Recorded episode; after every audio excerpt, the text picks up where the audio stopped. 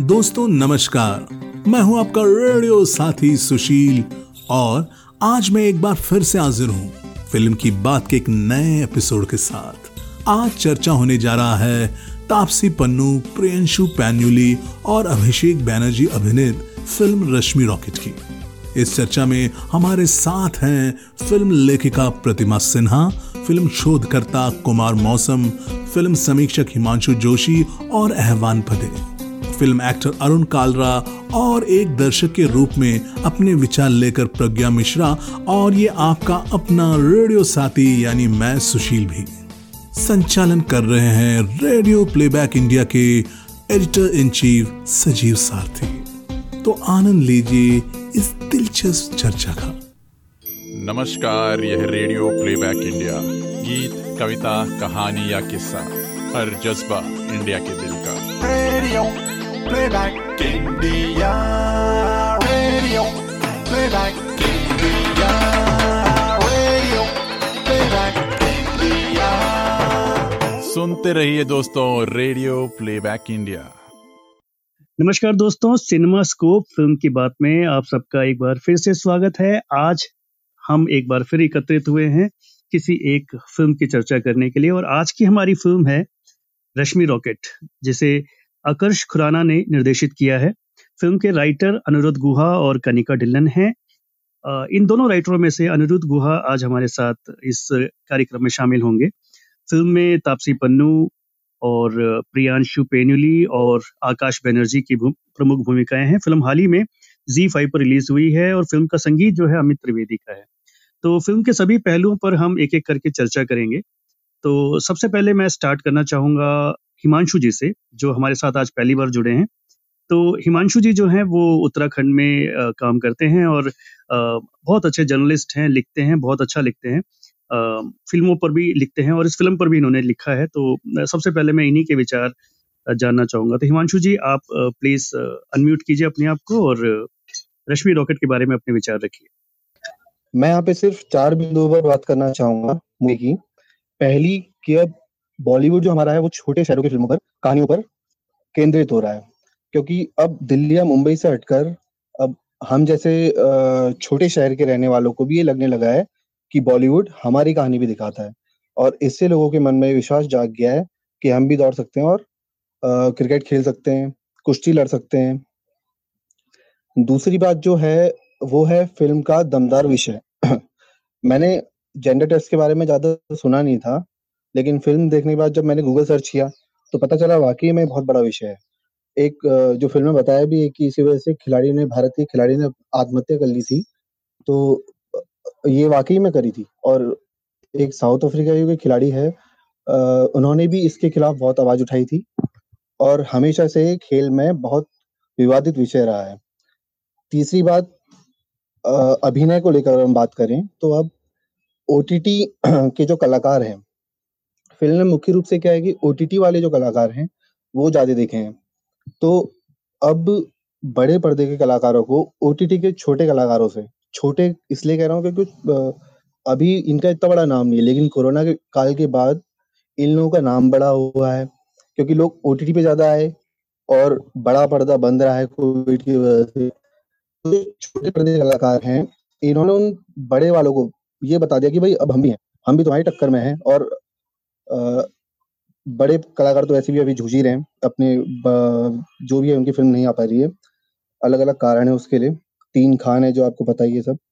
और इसके बाद मैम ने बोला कि फ़िल्म आप सब लोग ये ज़्यादा बोल रहे हैं कि कोर्ट रूम का जो दृश्य था वो बहुत दमदार था।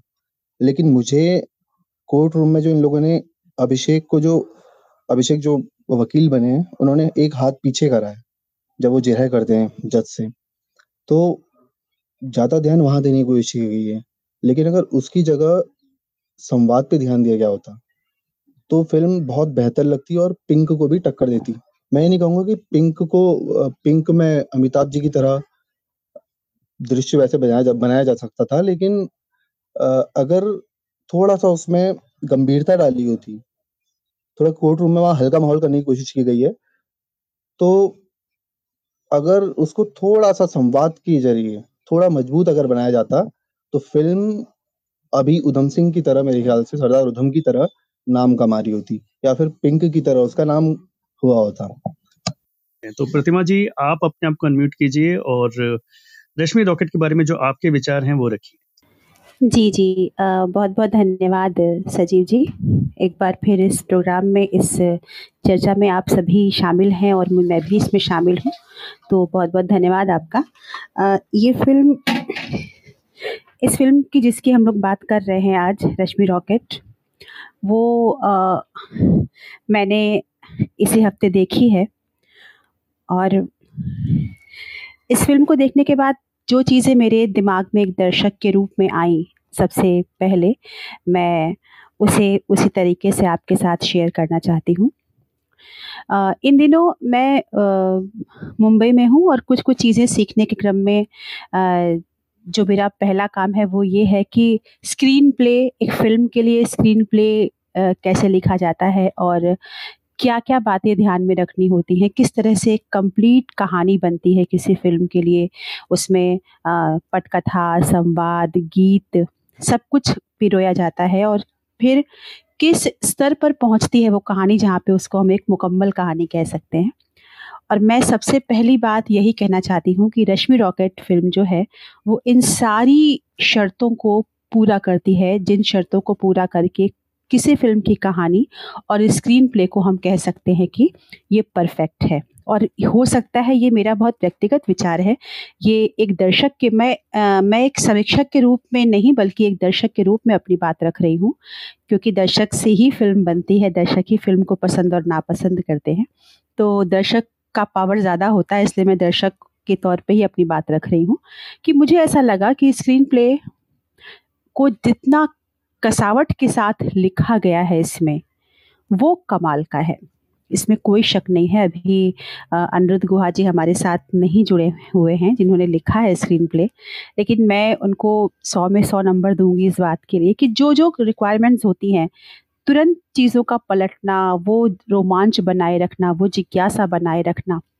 और सबसे अच्छी बात यह है कि इधर बीच जो फ़िल्में आ रही हैं हम हमारे देखने के लिए कोविड के बाद थिएटर जब बंद हुए तो एक दर्शक के तौर पे हम परेशान थे कि अच्छी फ़िल्में देखने को कैसे मिलेंगी, कितनी अच्छी फ़िल्म बनाई जा सकेंगी अभी और बड़े पर्दे पर देखने का जो रोमांच होता है फ़िल्मों को, वो छोटे स्क्रीन पर देख कर कैसे आएगा। लेकिन शायद यही दौर था जब हमारी फ़िल्मों में अ, स्टार्स का जो वर्चस्व था वो थोड़ा कम हुआ, कहानियाँ स्टार बनी, कहानियाँ ही अब हीरो हैं। फ़िल्म का जो पहला जो एसेंस है, वो कहानी होता है और कहानी जो है वो अब हीरो बन चुकी है। तो इस दिशा में अगर देखा जाए, इस नज़रिए से देखा जाए तो रश्मि रॉकेट एक ऐसी एक ऐसे विषय पर बनी है फ़िल्म, जो तकरीबन-तकरीबन अछूता कहा जा सकता है। जब हम स्पोर्ट्स पे आधारित फ़िल्मों की बात कर रहे होते हैं, तो किसी एक ख़ास खेल की बात होती है अ, उस खेल को लेके खिलाड़ी की बात होती है, उसकी टीम की बात होती है, खेल की तैयारियों की बात होती है, फिर एक बड़े मुकाबले की बात होती है, फिर उस मुकाबले में रोमांच की बात होती है और रोमांच के बाद वो तिरंगा झंडा लहराते हुए जो देशभक्ति की भावना का उबाल एक आता है, उसकी बात होती है और फिर हम सब एक बहुत ही प्राउड इंडियन की तरह उस सीन को, उस दृश्य को एन्जॉय करते हैं। रश्मि रॉकेट की कहानी इससे कहीं आगे जाती है। यहाँ जीत पर कहानी ख़त्म नहीं होती, बल्कि जीत पर मध्यांतर होता है।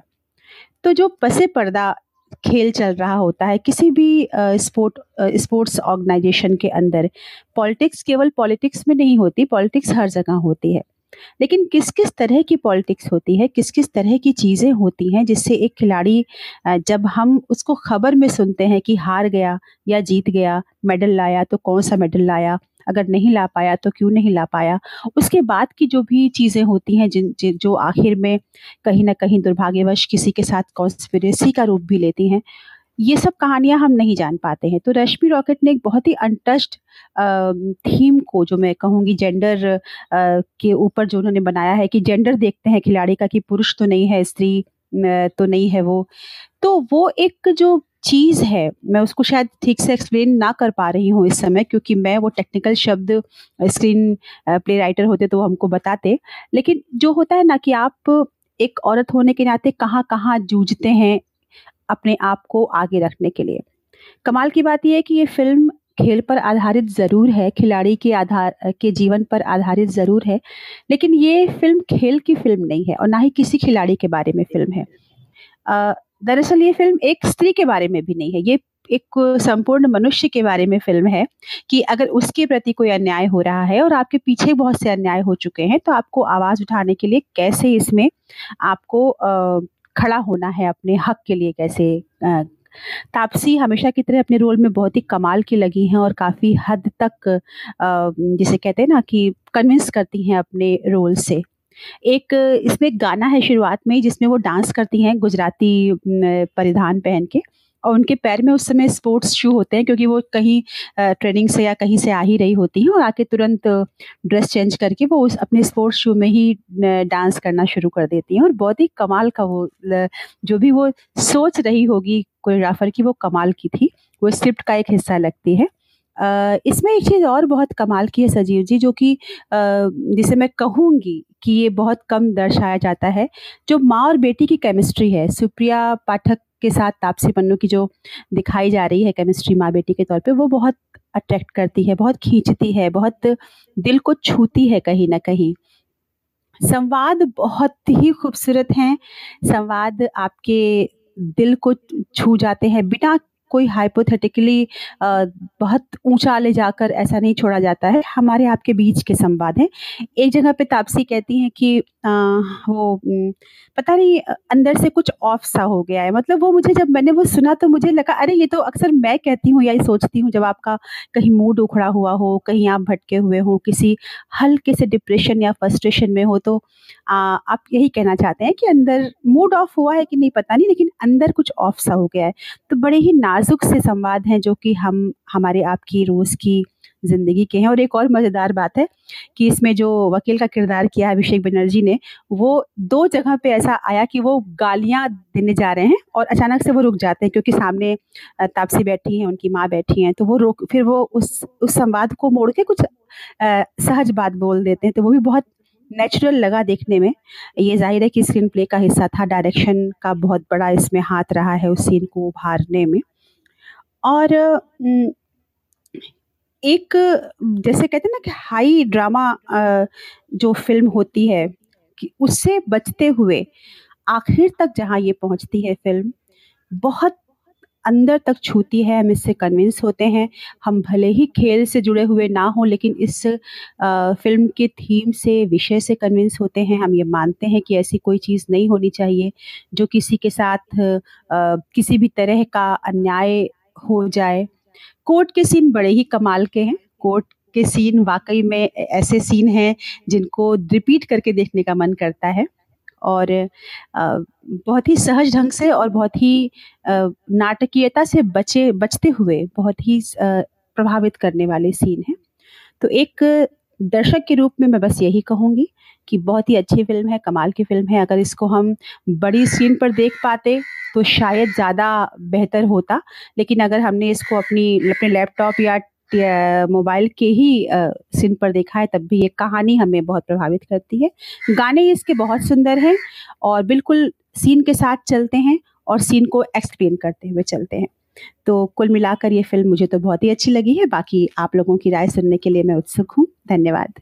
जी, प्रतिमा जी आपने 2-3 बातें बहुत ही अच्छी कही। एक तो फ़िल्म काफ़ी एक अनटच थीम पर है जो मुझे मुझे भी मतलब मैं यूजुअली मेरा ये रहता है कि मैं ना ट्रेलर वगैरह नहीं देखता।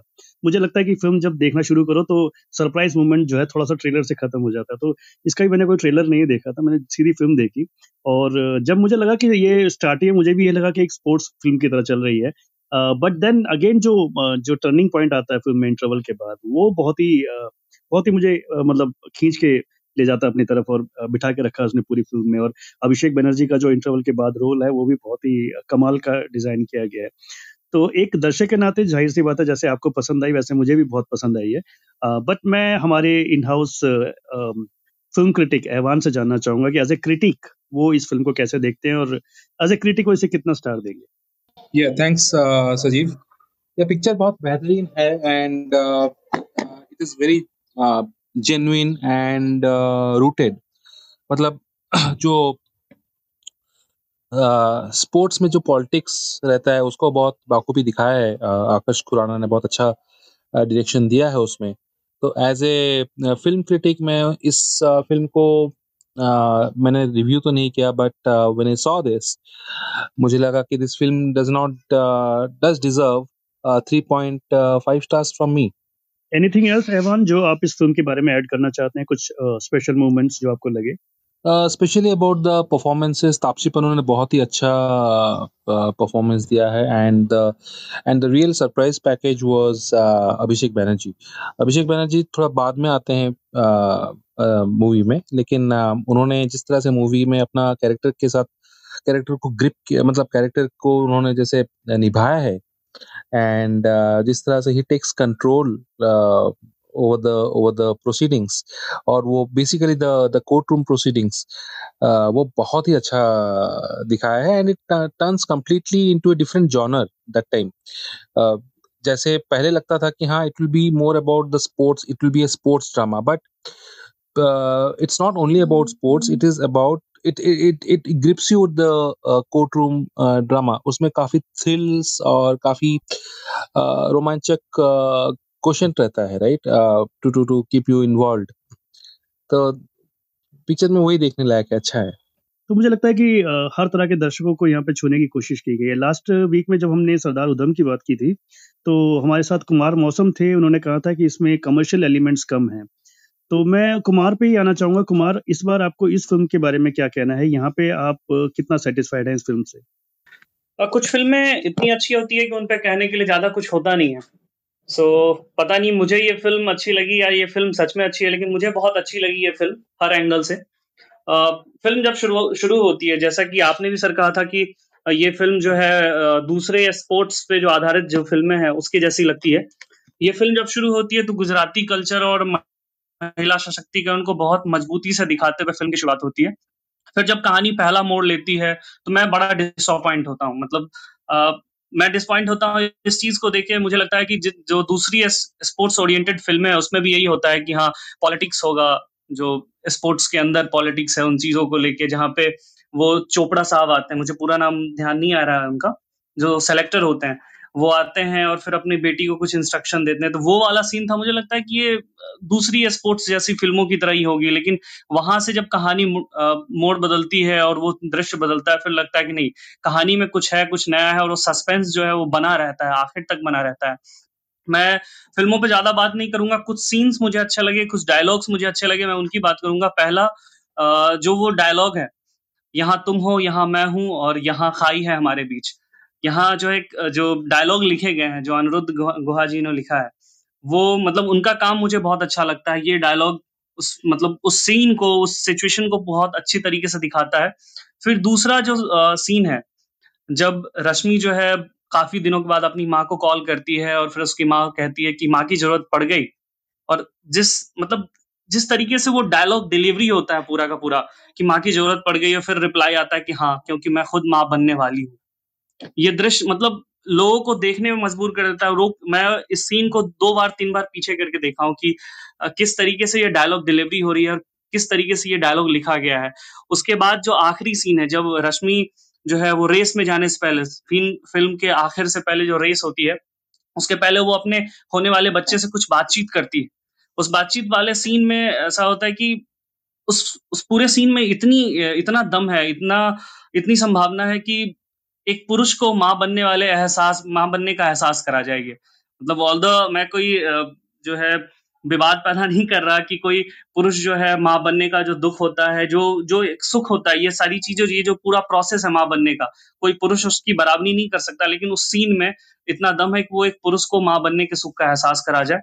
और उन सबसे पढ़े एक एक और सीन जो मुझे अच्छा लगता है जब जज साहिबा अपना फैसला सुना चुकी होती है और आखिर में अपना फैसला सुनाने के बाद वो रश्मि को कहती है ऑल द बेस्ट रॉकेट ये सीन मुझे थोड़ा आ, मतलब एक अलग लगता है एक अलग एंगल देती है इस, इस पूरे फ़िल्म को। जो कि कोर्ट के कुछ नियम होते हैं, जज या वकील या वहाँ जो भी लोग मौजूद होते हैं, उनको, वो, उनको कोर्ट के नियमों के अकॉर्डिंग ही अपना पूरा का पूरा व्यवहार करना होता है। उससे थोड़े पड़े जाकर वो जज साहिबा कॉन्ग्रेचुलेट करती है उनको रश्मि को। ये सीन मुझे बड़ा अच्छा लगता है। और सबने अभिषेक बैनर्जी की बात की। मुझे अभिषेक बैनर्जी तो अच्छे लगे ही लगे। श्वेता त्रिपाठी भी काफ़ी अच्छी लगी। छोटे से रोल में है, लेकिन वो भी अपना प्रभाव छोड़ती हैं। और जो अभी हिमांशु जी कह रहे थे कि ओटीटी के जो कलाकार हैं वो अ, मतलब बड़े पर्दे के कलाकार जो थे जो खान हैं या जो जिनको हम करोड़ी क्लब के अ, कलाकार कह सकते हैं उन लोगों को टक्कर दे रहे हैं। मैंने पिछले दिनों एक पेपर भी लिखा था ओटीटी पे कि कोविड में कैसे जो ये ओटीटी प्लेटफॉर्म की जर्नी है वो पिछले चार पाँच सालों की यात्रा पे आगे चली गई है। तो ये उन्हीं का एक एक तरीके से जो है नतीजा है कि ये छोटे पर्दे के कलाकार ये जो नए कलाकार है वो बड़े कलाकारों को टक्कर दे रहे हैं। Ji Kumar thank you so much तो अ, बहुत अच्छी बातें आपने कही और वाकई कुछ दृश्य इसके अंदर है कुछ संवाद इसके अंदर है। संवाद लेखक इस फ़िल्म के हमारे साथ अभी जुड़े हुए थे अभी अ, शायद वो एक्चुअली जूम मीटिंग में है तो शायद वो हमें ज्वाइन करें या ना करें मैं कह नहीं सकता लेकिन वो एज ए ऑडियंस हमारे सुन रहे हैं और मेरे ख्याल से उन्हें शायद अच्छा भी लग रहा होगा इस के बारे में। काफ़ी अच्छी बातें हम लोगों ने कही हैं। हालाँकि सिर्फ़ अच्छी बातें नहीं क्रिटिसाइज भी किया गया है फ़िल्म को और कुछ चीज़ें हैं जो जैसे कुछ दृश्य जो मुझे पर्सनली लगे, जैसे कुछ जो स्पोर्ट्स के दृश्य थे जिसके अंदर एक जगह दिखाया जाता है कि तापसी बहुत पीछे रह जाती है एंड देन उसके बाद फिर वहाँ से वो रिकवर करती है। वो थोड़ा सा थोड़ा सा मुझे लगा फिल्मी लगा वो थोड़ा सा अगर वो सब चीज़ें थोड़ा हम लोग अवॉइड करते तो शायद और ये फ़िल्म जो है अपने आप में एक क्लासिक फ़िल्म बनती।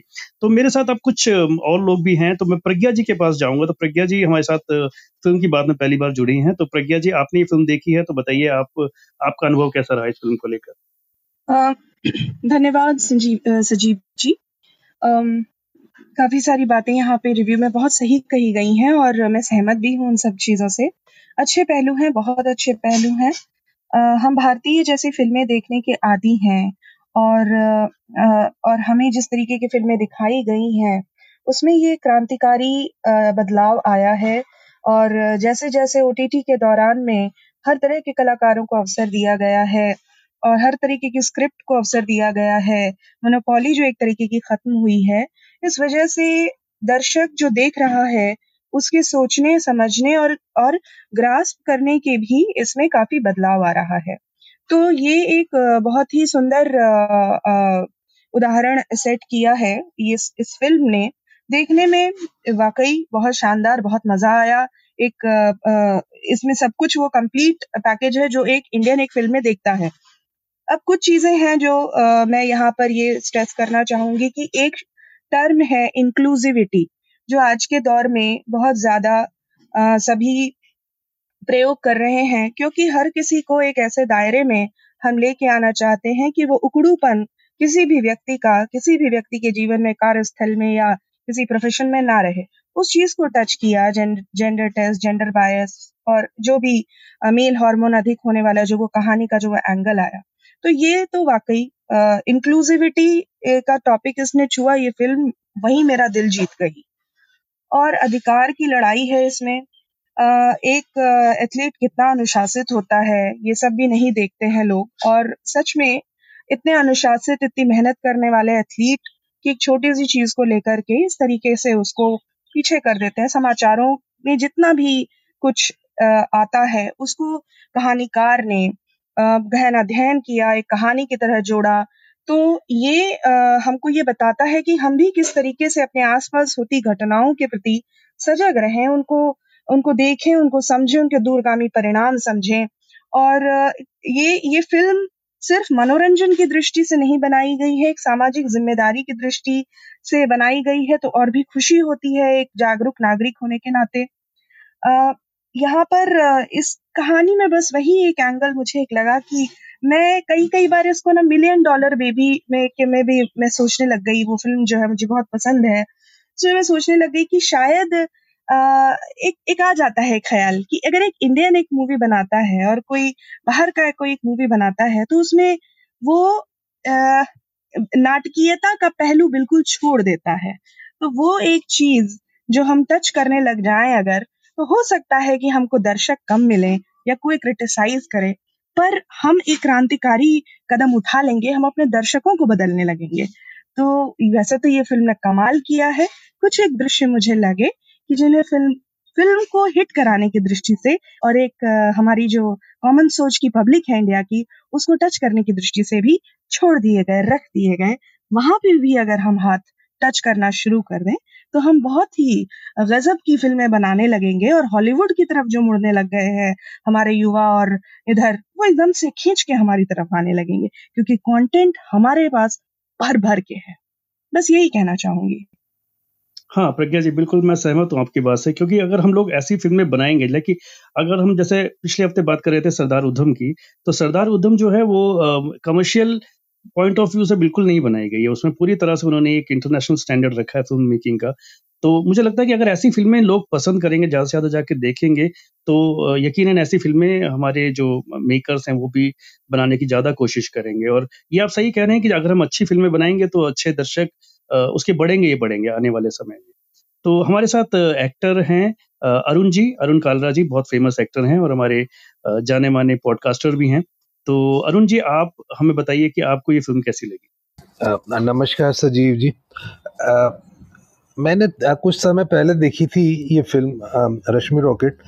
और सबसे पहले तो मैं ये कहना चाहूँगा कि जो इसका सब्जेक्ट है जो सब्जेक्ट चूज़ किया ना तो आ, मतलब वही चीज़ सबसे पहले आपका दिल जीत लेती है और यही चीज़ प्रज्ञा ने भी यही बोली कि जब आप जैसे मैंने मिम्मी भी देखी थी तो मिम्मी के अंदर भी सरोगेसी का जो इशू उठाया गया था और इसके अंदर जो इन्होंने आ, मेल हार्मोन्स का जो टेस्टोस्टेरोन का जो बॉडी के अंदर वो ज़्यादा हो जाता है हाँ। तो उसके कारण कितनी अनफॉर्चुनेट सिचुएशन हमें एथलीट्स को हमारे एथलीट्स को भुगतनी पड़ती है और जिसका हमारे को कुछ भी इल्म नहीं है अच्छा ऐसे सब्जेक्ट्स को पिक करना और ऐसे सब्जेक्ट्स को उठाकर इतना हिम्मत दिखाना कि उसकी आप चारों तरफ़ एक स्टोरी को बुन सकें और ये सब ओ हाँ। में ही हो सकता है ओ टी प्लेटफॉर्म में ही ये सब संभव है।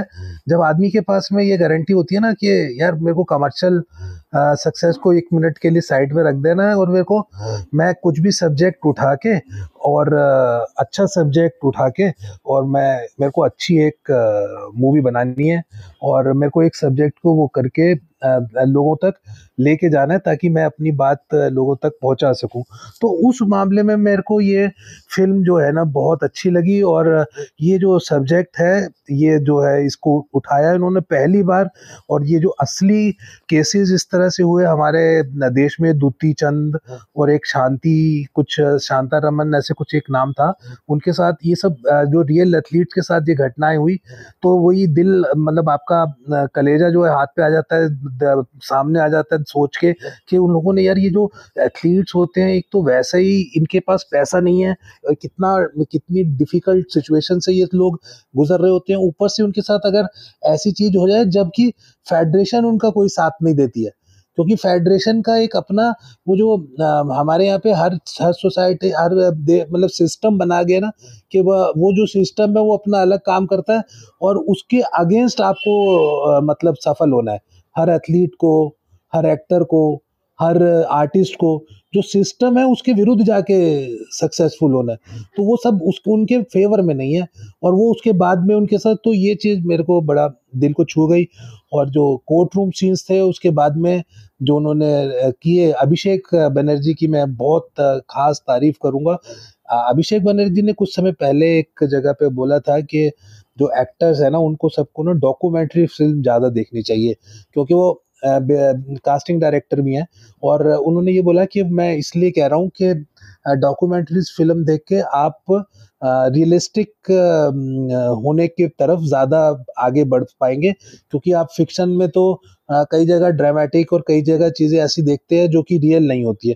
लेकिन आप ज़्यादा डॉक्यूमेंट्रीज देखेंगे तो आपको ऐसा लगेगा। तो खैर, जो भी अभिषेक बनर्जी का मुझे ये लगा कि जिस तरह जिस जिस तरह से वो उनकी मूवीज़ जिस तरह से वो ज़्यादा करते जा रहे हैं, आगे बढ़ते जा रहे हैं तो वो अपने पूरे टैलेंट को और अपनी पूरी उसको एक्सप्लोर करते जा रहे हैं।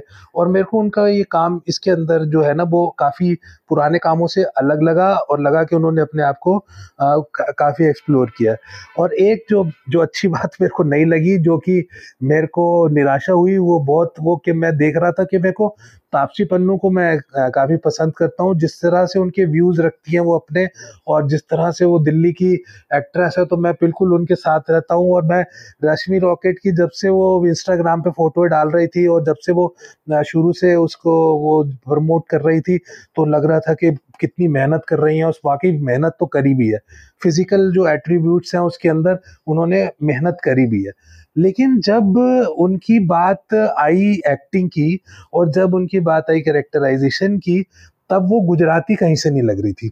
वो जो है ना बस फ़िज़िकल एट्रीब्यूट्स में गुजराती लगी और उनकी जो डायलेक्ट था उनका जो बोलने का तरीका था उनका जो हाव भाव था जो भी था वो जो है बिल्कुल भी आ, उनके जो कैरेक्टर है वो बिल्कुल तापसी पन्नू ही लग रही थी। वो तापसी पन्नू के अलावा कुछ नहीं लग रही थी, वो सिर्फ़ वही लग रही थी। जहाँ जब वो ट्रैक पे आती थी तो उनके फ़िज़िकल एट्रीब्यूट्स इतने स्ट्रांग थे, उन्होंने बना लिए थे कि वो वो वो एथलीट एज एन एथलीट ज़रूर कन्विंस कर लेती थी।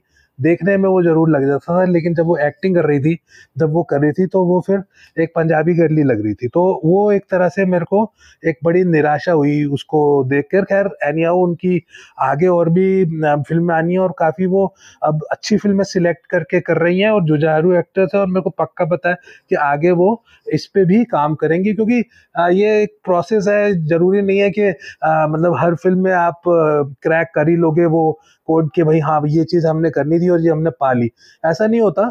तो बाकी वो सक्सेसफुल एक्ट्रेस है ग्लैमरस है, उसके चक्कर में बहुत सारे लोगों ने देखी भी और एक इको सिस्टम बन जाता है कि भाई तापसी पन्नू ने किया और बहुत अच्छी एक्ट्रेस सक्सेसफुल एक्ट्रेस ने किया तो काफ़ी लोग उसकी वो भी करने लग जाते हैं, वो कि भाई वो बहुत, वो है, बहुत अच्छा किया, बहुत ये सब। करके। तो वो वो भी एक बात है तो इसलिए लोग बड़े स्टार्स के पीछे, बड़े उनके पीछे, उनको लेने के लिए वो भी लालियत रहते हैं उनको करने के लिए। तो एनी आउक है मैं तापसी पन्नू से यही उम्मीद कर रहा हूँ कि आगे वो ऐसी चीज़ों पे एक्टिंग के ऊपर कैरेक्टराइजेशन के ऊपर डायलैक्ट के ऊपर खास काम करेंगी, ऐसे अपने कोच रखेंगी, जब भी इस तरह की कोई डिफरेंट फ़िल्म करें, ताकि वो जो जो उनके पास आज की तारीख में अपॉर्चुनिटी है इतनी सक्सेसफुल होने के बाद में वो वेस्ट ना जाए और वो उनकी हर एक फ़िल्म एक उनकी अपने लिए एक हिस्टोरिक फ़िल्म हो।